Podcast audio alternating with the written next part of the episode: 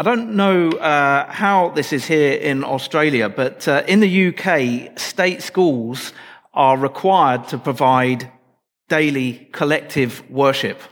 Now, this really surprised me. I only found this out when I was doing research for this sermon, but here's what it says on the official government website. All maintained schools must provide religious education and daily collective worship for all registered pupils and promote their spiritual, moral and cultural development. And I was so surprised by this because when I was a child, uh, the schools were already moving in a very secular direction. Uh, we had assemblies, but uh, I remember our deputy head, instead of getting us to sing hymns, used to get us to sing Nowhere Man by the Beatles. Uh, I'm sure we sung other things, but I honestly can't remember singing anything else during school assemblies. I suspect it was the only thing he could play. So sung worship had been arbitrarily usurped by Nowhere Man. And just listen to some of the lyrics. I'm not going to try and sing them. I'm not Paul McCartney, but um, here are the lyrics. He's, he's a real nowhere man, sitting in his nowhere land, making all his nowhere plans for nobody. Doesn't have a point of view, knows not where he's going to. Isn't he a bit like you and me? And it goes on. He's as blind as he can be, just sees what he wants to see. You couldn't have a more fitting set of lyrics for a secular agenda divorced from the truth and solid foundations of Christianity. But if you videoed one of those assemblies and played it back without sound, it would look like an act of worship. You'd be forgiven for thinking that it was. And it was supposed to be, but someone had decided to remove God from the worship. And what do you end up with? Well, you end up with nowhere man. It really was a case of going through the motions. But you know that God can also get pushed out of Christian worship. There might be nothing wrong with the songs or the lyrics or the prayers, but you can have a situation where a church or individuals within a church are really just going through the motions. Worship is about glorifying God, about encountering God and being changed by that encounter. If worship doesn't change us, it's not true worship. And the complaint that Amos had was this. Israel had pushed God out of their worship. So they didn't glorify God, they didn't encounter God, and they weren't changed by God. Uh, they had their festivals, they made their sacrifices, they sung their songs of praise, but it didn't make any difference. Their society, their nation was terribly sick, full of greed, violence, injustice, and oppression. And that's what we're going to hear about today. So uh, Amos was a farmer. He had sheep and cattle and fig trees, and he lived in a place called Tekoa, which was on the border between the uh, northern and southern kingdoms. You remember that after the reign of King Solomon, the kingdom of Israel split in two. You had Israel to the north and Judah to the south. Well, Amos lived in Judah to the south, uh, but really close to the border with Israel to the north. And God sent Amos north to a place called Bethel to announce God's verdict on Israel's conduct. Uh, Bethel was one of two important centers of idol worship. Uh, when the kingdom of Israel split, Jerusalem and the temple ended up in the southern kingdom. So in the northern kingdom, they set up two alternative centers of worship to rival the Jerusalem temple, namely Bethel, where Amos was sent to, and Gilgal, which you may have heard of and they set up a golden calf in each of those places which they worshipped. And their idolatry from there just went from bad to worse. Uh, Amos was sent to Bethel during the reign of King Jeroboam II. And we heard about him a couple of weeks ago because he reigned during the time of the prophet Hosea. So Hosea and Amos were contemporaries. Were around a, a, a similar sort of time. And it was a prosperous time where society was enjoying a period of ease and luxury. Nevertheless, there was serious unrest on Israel's borders, and there was the ever increasing menace from the hugely powerful Assyrian Empire, which cast a, a shadow over the uh, kingdom of Israel, the northern kingdom. So what was Amos's message? Well, like Joel, who we heard about last week, he talked about the day of the Lord. Uh, this was a day that the Israelites were looking forward to, a day when God would defeat all their enemies, elevate them to a position of prominence in the world, and liberate them from the fear of invading armies and oppressive powers. And here's what Amos had to say about that day. Woe to you who long for the day of the Lord. Why do you long for the day of the Lord? That day will be darkness, not light. In other words, this day that you're so looking forward to is not going to be good news for you at all because God's judgment is coming upon you. And the reason that Amos gave for this impending judgment is basically religious hypocrisy. Israel had all the outward signs of worship, uh, and yet they were promoting injustice within their society. Uh, they also guilty of idolatry, worshipping other gods, and Amos does pick up on that, but uh, he focuses more on Israel's violence and injustice. He says, look, you're observing these religious festivals, whilst at the same time ignoring and worsening the plight of the poor, and God hates that. And here's what Amos announced, and these are God's words. I hate, I despise your religious festivals. Your assemblies are a stench to me. Even though you bring me burnt offerings and grain offerings, I will not accept them. Though you bring choice fellowship offerings, I will have no regard for them. Away with the noise of your songs. I will not listen to the music of your harps. I don't know about you, but when I was growing up, uh, I wasn't allowed to say that I hated anything. Uh, hate was almost like a swear word. I'd say, I hate Brussels sprouts. No, you dislike Brussels sprouts. I remember my mum was once talking to uh, a neighbor and I heard the neighbor say, I hate her guts. I didn't hear anything else from the conversation. And I, my ears pricked up when I heard that. I thought, oh, that is really bad. And of course that is bad. We're not to hate anyone. Jesus taught us to love even our enemies. But hatred as a word and as an emotion is not necessarily wrong. It is not wrong to hate sin. God hates sin. And God hated the religious festivals that he had instituted because people were basically just going through the motions. Their worship had no impact on the way they lived their lives and it had no impact on society.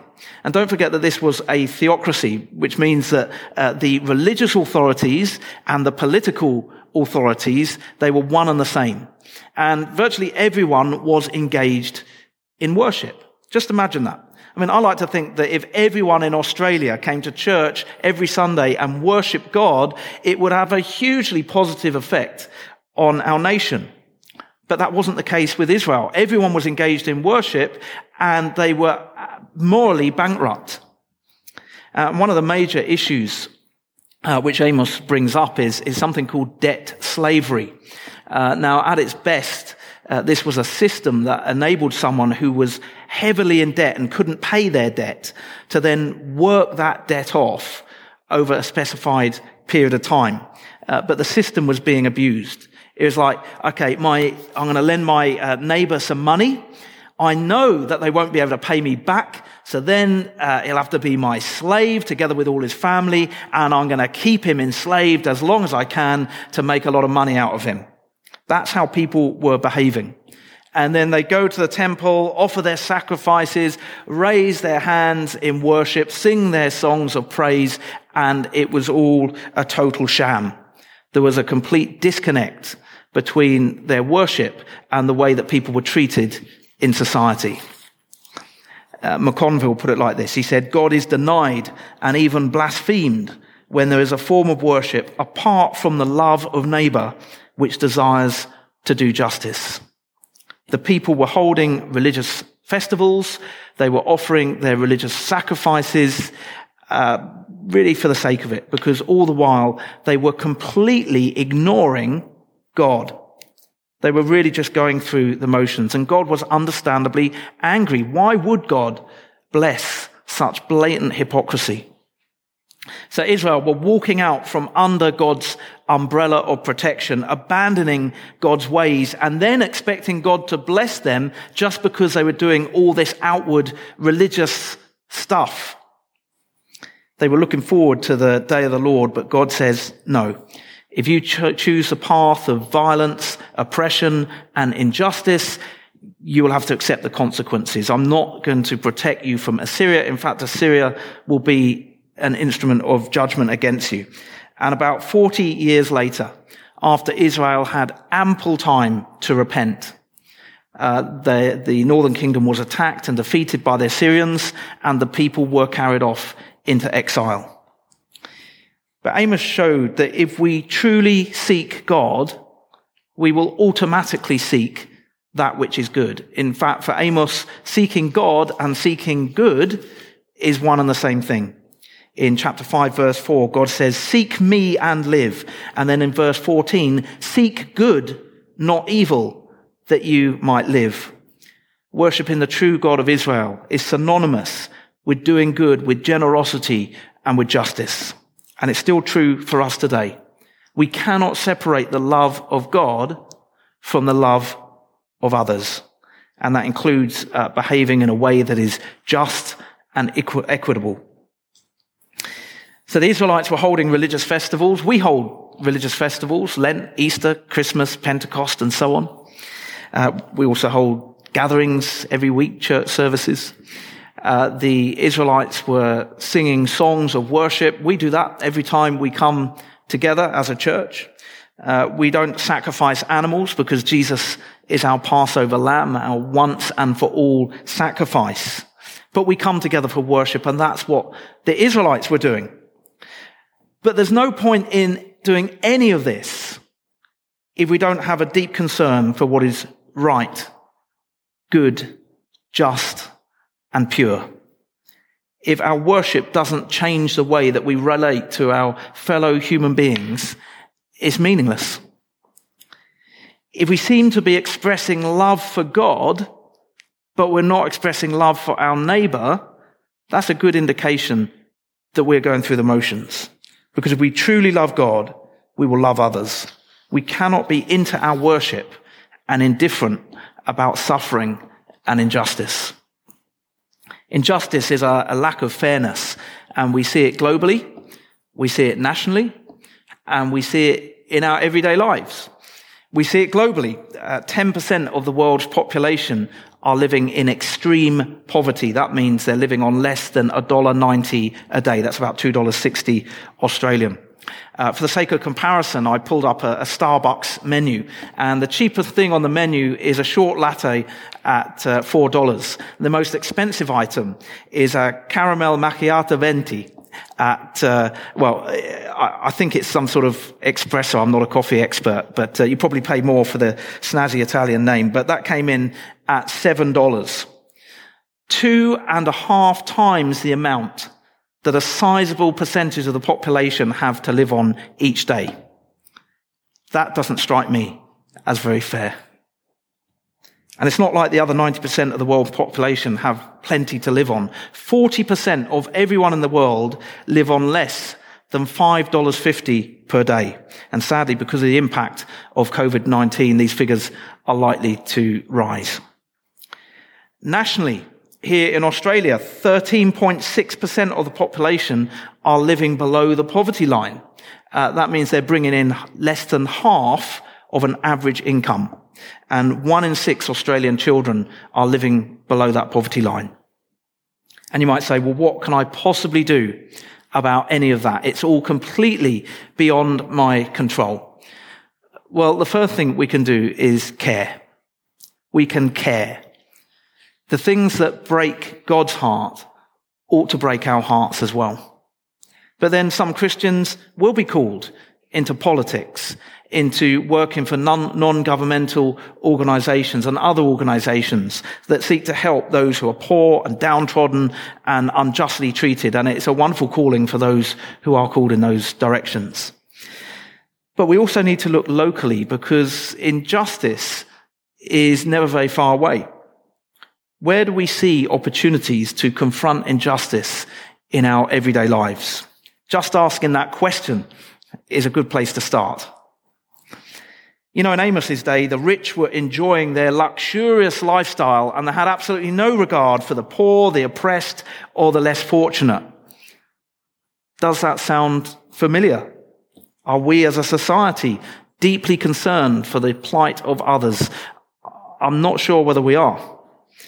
Uh, of course, there are a lot of exceptions. There are a lot of people who do care to varying degrees. The uh, guy who owns the gym that I go to was telling me uh, about a very uh, disturbed young man, a, a, homeless man, who came asking if he could use the shower at the gym.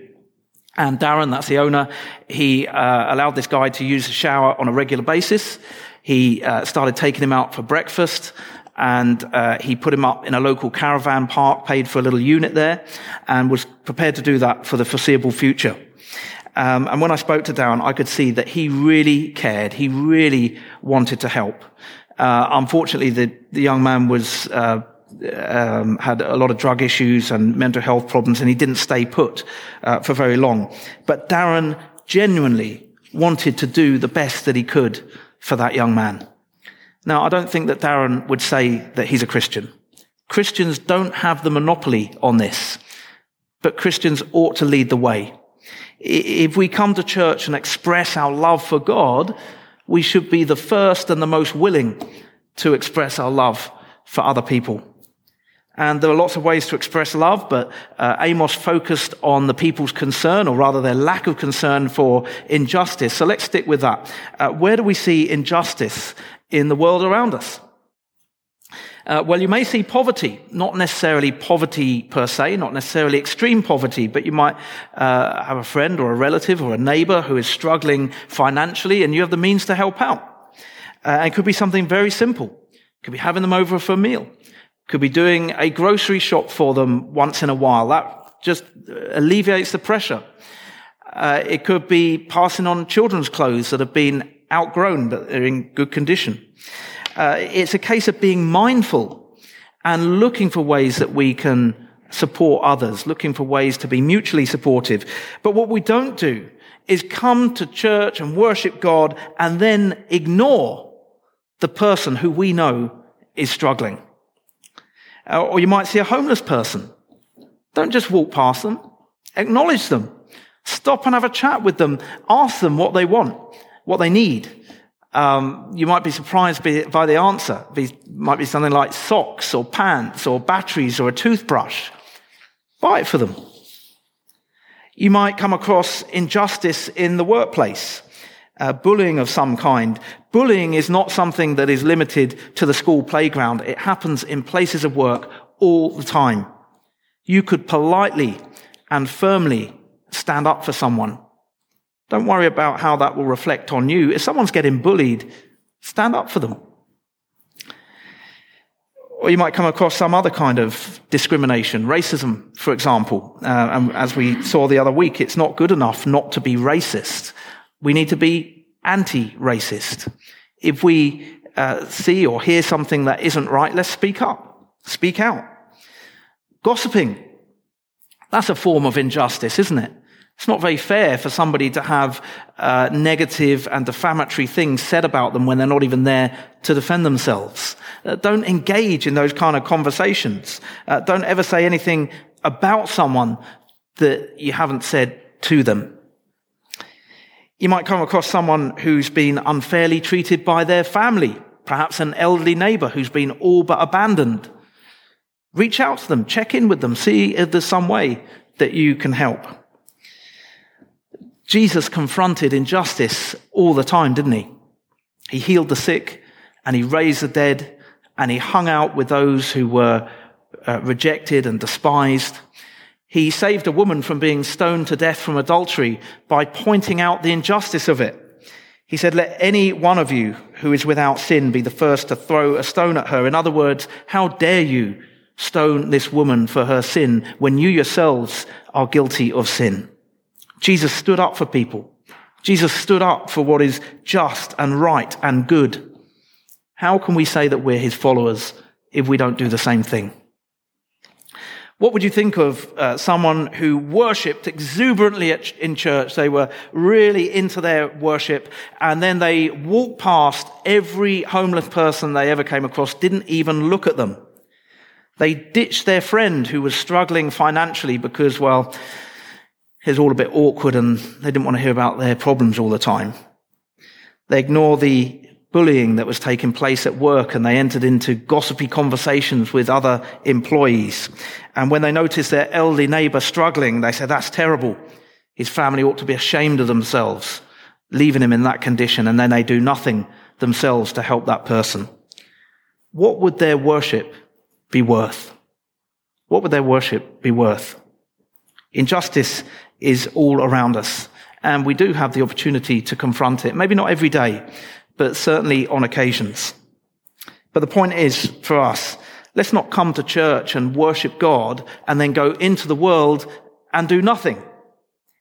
If we worship God and we love God, then we will care for the things that God cares about. Worship is not just about getting a positive vibe or an uplifting feeling. It's about glorifying God.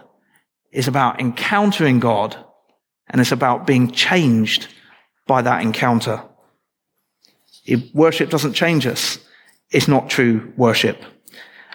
And that's why God rejected the Israel's worship in Amos's day.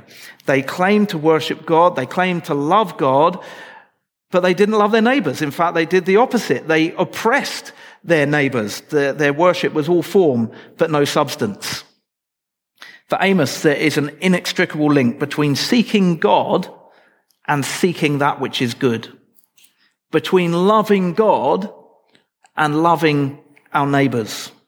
Between the way that we relate to God and the way that we relate to other people, particularly the poor, the vulnerable, and the downtrodden. It's not a case of either or. We love Jesus, we love the church, and we love the world. Let's pray.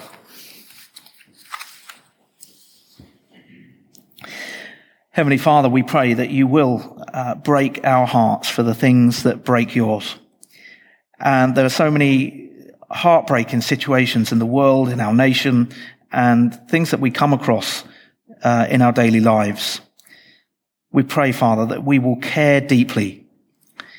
And we know that we can't do everything for everyone. But help us, Lord, to make a difference. Help us to adjust injustice where we can in some small way. Help us to be mindful of this.